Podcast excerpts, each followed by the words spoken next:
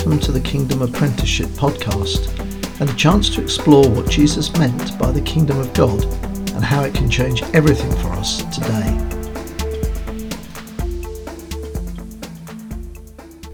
Welcome to the third episode in the Kingdom of Heaven podcast series.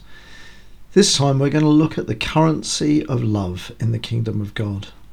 It may seem strange talking about love as a currency, but if we look back at the old kingdoms, as we did in the first episode of this series, we recognize that one of the things that acted as a currency was fear. Fear has been present throughout human history. We only really need to look back at the recent pandemic that affected the whole of the world to know how much damage that caused because people were f- fearful. There were cases of mental health, anxiety, uh, and various other issues that arose from that just underline that fear is not simply a matter of something we experience as, as people individually, but as a society as well. Even in our own history, things like the, the Black Death and periods of flu, the First and Second World War, have had an effect across the whole of the country. And the thing is that it doesn't just affect us individually, as we said earlier, but it affects us collectively and it affects the decisions that we make as a nation. It affects how we build protections around ourselves, particularly with fear of things that may not yet have happened. When we hear weather forecasts telling us of great storms, floods, things like that, people are fearful. They're fearful even though the event hasn't yet happened. And they make plans to try and protect themselves. They build barriers. Uh, maybe they, they stock up on food. But it is fear that drives it. So fear drives action as well as creating strong emotions in us. And because of those strong emotions, unfortunately, people in power have used that to their own advantage. We know, for example, in the Second World War, that Hitler built on the fear of the Jews to generate xenophobia amongst his people and eventually the, the Holocaust and everything that happened as a result of that but it came from the people's fear. And it was that that was built on. Going back into Old Testament times, we know that looking at plaques in the British Museum, the Assyrians used the same idea. They used fear as a propaganda tool to instill fear into their enemies, uh, to make people bow to their will. The same happened in Egypt as well. So it's not just individuals that experience fear, but sadly it is those in power that use it and manipulate it for their own ends. So I think it is fair to understand fear as a currency in a society. It's imposed or given or used by those in power that generate a response from those on the receiving end. Of course, society as a as an object doesn't feel fear. It is the individuals that make up that society and so we can see that it's actually a shared collective feeling that people have to certain stimuli, certain situations. I know from my own experience that for most of my life I've suffered from anxiety. Various things that happened when I was a child triggered fear in me, and those really have remained uh, fear of abandonment, fear of disaster, fear of being uh, put in a situation that I have no control over. All of those things cause me to fear. And one thing I've noticed really significantly in that is that the more fearful I get, the more I turn in on myself. I suppose you could say that it becomes an introspective perspective. Uh, maybe when things are going well and I'm not fearful, I'm not anxious, I'm not worried about anything, it's fairly easy to think about the needs of other people. But the minute anxiety kicks in and I begin to experience those old feelings of my stomach churning and my heart racing and unable to sleep, then my feelings turn in on themselves and I look for ways to protect myself and I forget about those people around me who need support, encouragement, or love. In Matthew 24, verse 12, Jesus predicted this. And he said, Because of the increase of wickedness, the love of most will grow cold, but the one who stands firm to the end will be saved. And I think Jesus knew when he said that, that as wickedness in the world, as pressures in the world, as fear built up in individuals, that that love that was directed out to other people that agape love, as it's called in Scripture, would grow cold and they would turn in on themselves, looking for ways to protect themselves, surround themselves with security, and forget about other people. So I think we can see that fear has been a reality throughout human history. So the kingdom of heaven institutes something completely different.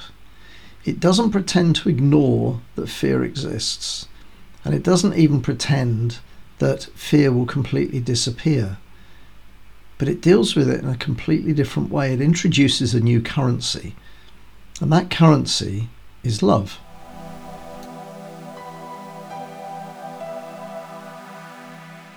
I hope all of us have experienced love in one form or another the love of a mother for her baby, the love of brother and sister, of good friends, the love between a man and a woman.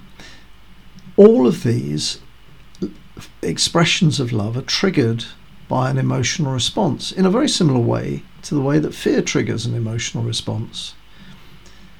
But there is another form of love that the kingdom of God introduces, and that is a love that is a love of choice. It's not a love that depends on emotions, although it does cause emotions to rise, but it doesn't depend on them for that love to come into existence. It doesn't depend on emotions to cause the love to flourish. The love that Scripture talks about is a love that we choose to express. It's a love that God shows us in His creation and in His love for us, and particularly in the way that He sent His Son to die so that we could have a relationship with Him, be restored in our relationship with Him. Those were a love of choice. Perhaps the best example of this kind of love can be seen in the Garden of Gethsemane. The night before Jesus was betrayed and taken before the Roman rulers, it says in Matthew 26 uh, that he went into Gethsemane to pray. And in verse 39 it says this Going a little further, he fell on his face to the ground and prayed, My Father, if it is possible, may this cup be taken from me, yet not as I will, but as you will. And despite the fact that he was overwhelmed with distress and sorrow to, to the point of death, it says in verse 38, that feeling of death that we all know when things are really, really bad and we've even built it into our language. So, for example, when we're ashamed, we say things like, "I felt, I, I, felt so ashamed I could die," or "I wish the ground would swallow me up." That sense of knowing that when things are really bad, it feels like death. Well, Jesus was at that ultimate point in the garden. He knew he would die if he went through with this, but that distress, anxiety, fear that he felt led him to the point of going before his father and saying, If it's possible that I don't have to go through this, then please take it away. But, and this is where the love of God for humanity is probably shown in its greatest way. He said to his father, But not my will, but yours be done. You see, no matter what turmoil of emotions he was going through, and the Bible describes it that he was sweating like sweat, drops of blood that were pouring to the ground. He was going through turmoil. But despite that, he made a conscious choice to show love to his Father through his obedience and his love for us by going through that death and bringing to an end the covenant that would have resulted in our death had God not taken it upon himself.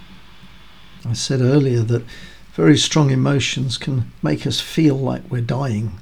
We bring to us that sense of death. But perhaps the fear of death itself, and maybe what's coming afterwards, is perhaps the greatest fear that man is, is aware of.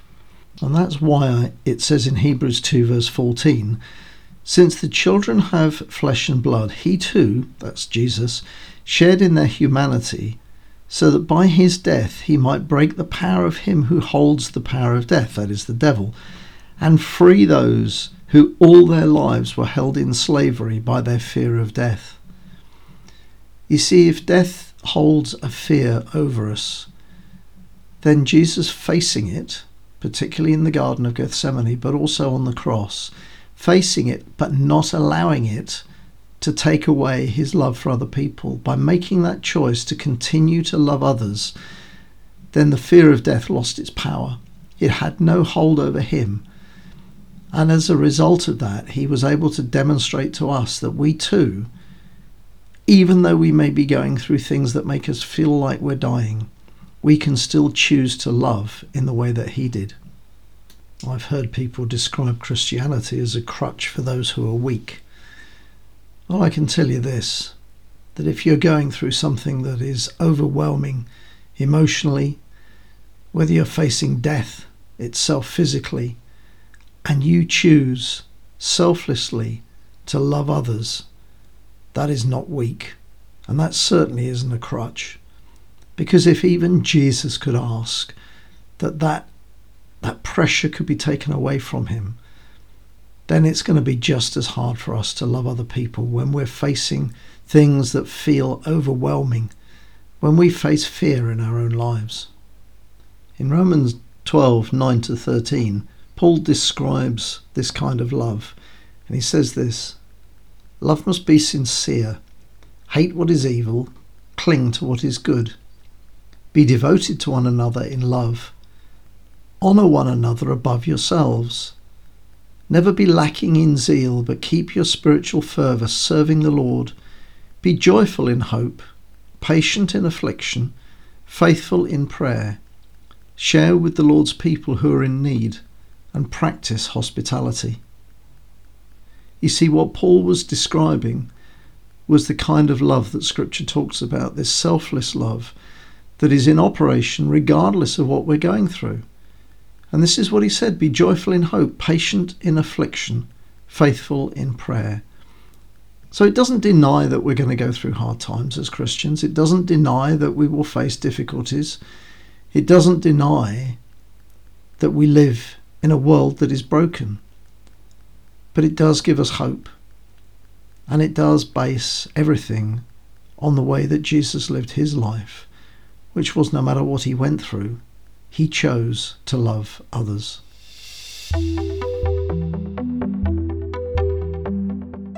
So now we're beginning to see how love really can change everything. You see, if love is the currency of the kingdom of God, then the way the kingdom of God operates is completely opposite to the way the world operates. In 1 Corinthians 13, verses 4 to 7, it says this Love is patient. Love is kind. It does not envy. It does not boast. It's not proud. It doesn't dishonour others and it's not self seeking. It is not easily angered and it keeps no record of wrongs. Love does not delight in evil but rejoices with the truth. It always protects, always trusts, always hopes, always perseveres. Love never fails. And remember, the kind of love that Paul is talking about here is this love of choice.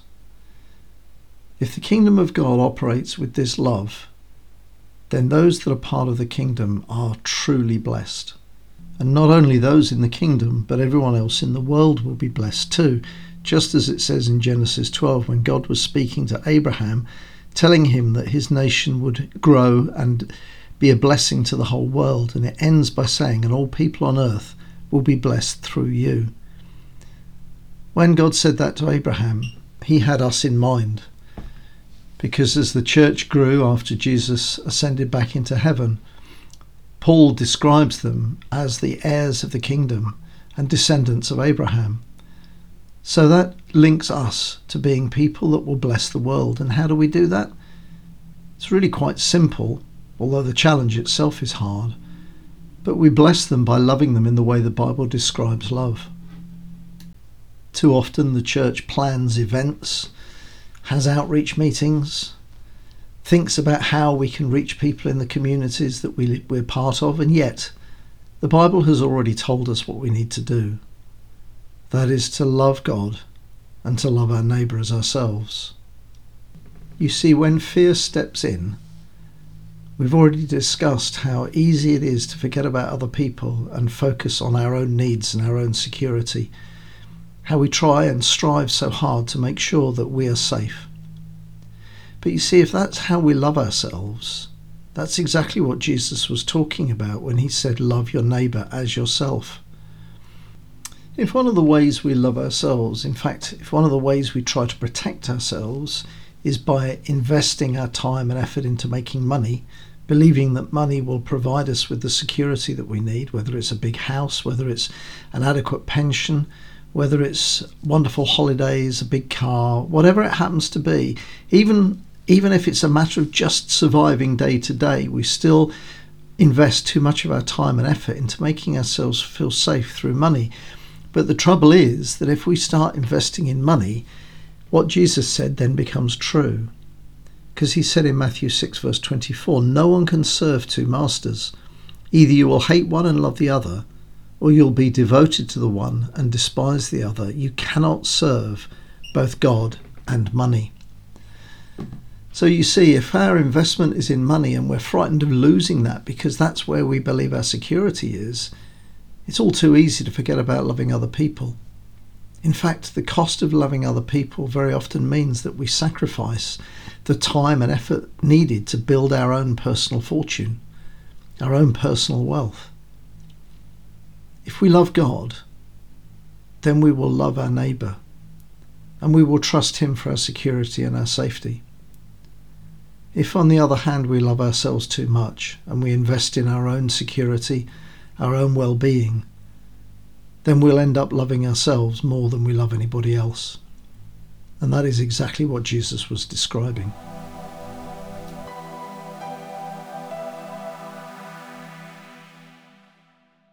So, to summarize the currency of love in the kingdom of God, we need to just look at what happens when the kingdom people and citizens encounter people that live in worldly kingdoms, world systems. Jesus said, If someone strikes you, turn the other cheek. In other words, if violence or aggression impact you, you don't respond with revenge, but you de escalate the situation by showing love in return. So the currency is violence given, love returned. I think too often the gospel has been preached as a as an easy option or as a a way of finding rest and peace and comfort. And of course all those things come when you give your heart to Christ. But Jesus knew that being a true disciple, implementing the kind of selfless, active love that we've talked about in this podcast, came at a cost. And he said this in Luke 14, verse 28 Suppose one of you wants to build a tower. Won't you first sit down and estimate the cost to see if you have enough money to complete it? For if you lay the foundation and are not able to finish it, everyone who sees it will ridicule you, saying, This person began to build and wasn't able to finish. You see, the cost of becoming a Christian is that you will live by the commands that Jesus gave us. And those commands were to love one another and to love our neighbour as ourselves. So, the, the kind of love we've talked about in this podcast, the selfless love of choice, is integral to being a Christian. We can't say that we want to become a Christian without realizing the kind of cost involved, and that cost is no matter how bad things get for us, we will choose to love other people regardless, just as Jesus did. Well, if you're anything like me, you've probably got it more wrong than you've got it right those times when anxiety or fear have overtaken you and you've you've turned in on yourself it doesn't mean that you've failed it doesn't mean that you've you've lost everything because the wonderful thing about God's love for us is that he forgives us and he gave us his holy spirit because it, the holy spirit is God's nature in us which means that however many times we got it wrong in the past we can always start again and get it right next time. So, the next time you face something that is overwhelming, that feels like death, just remember that Jesus went through that. And even at the point of death, he overcame it.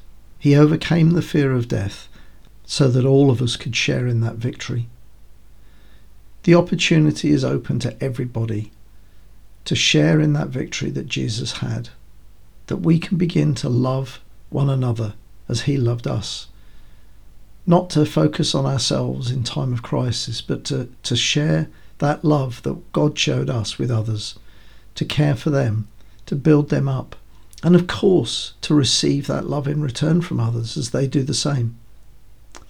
So I hope you've enjoyed this podcast. It's been challenging for me, so I guess it's been challenging for you too. But I do pray that the Holy Spirit will work in your life and just open Scripture up to you so that you can see that it's worth following Christ. Thank you.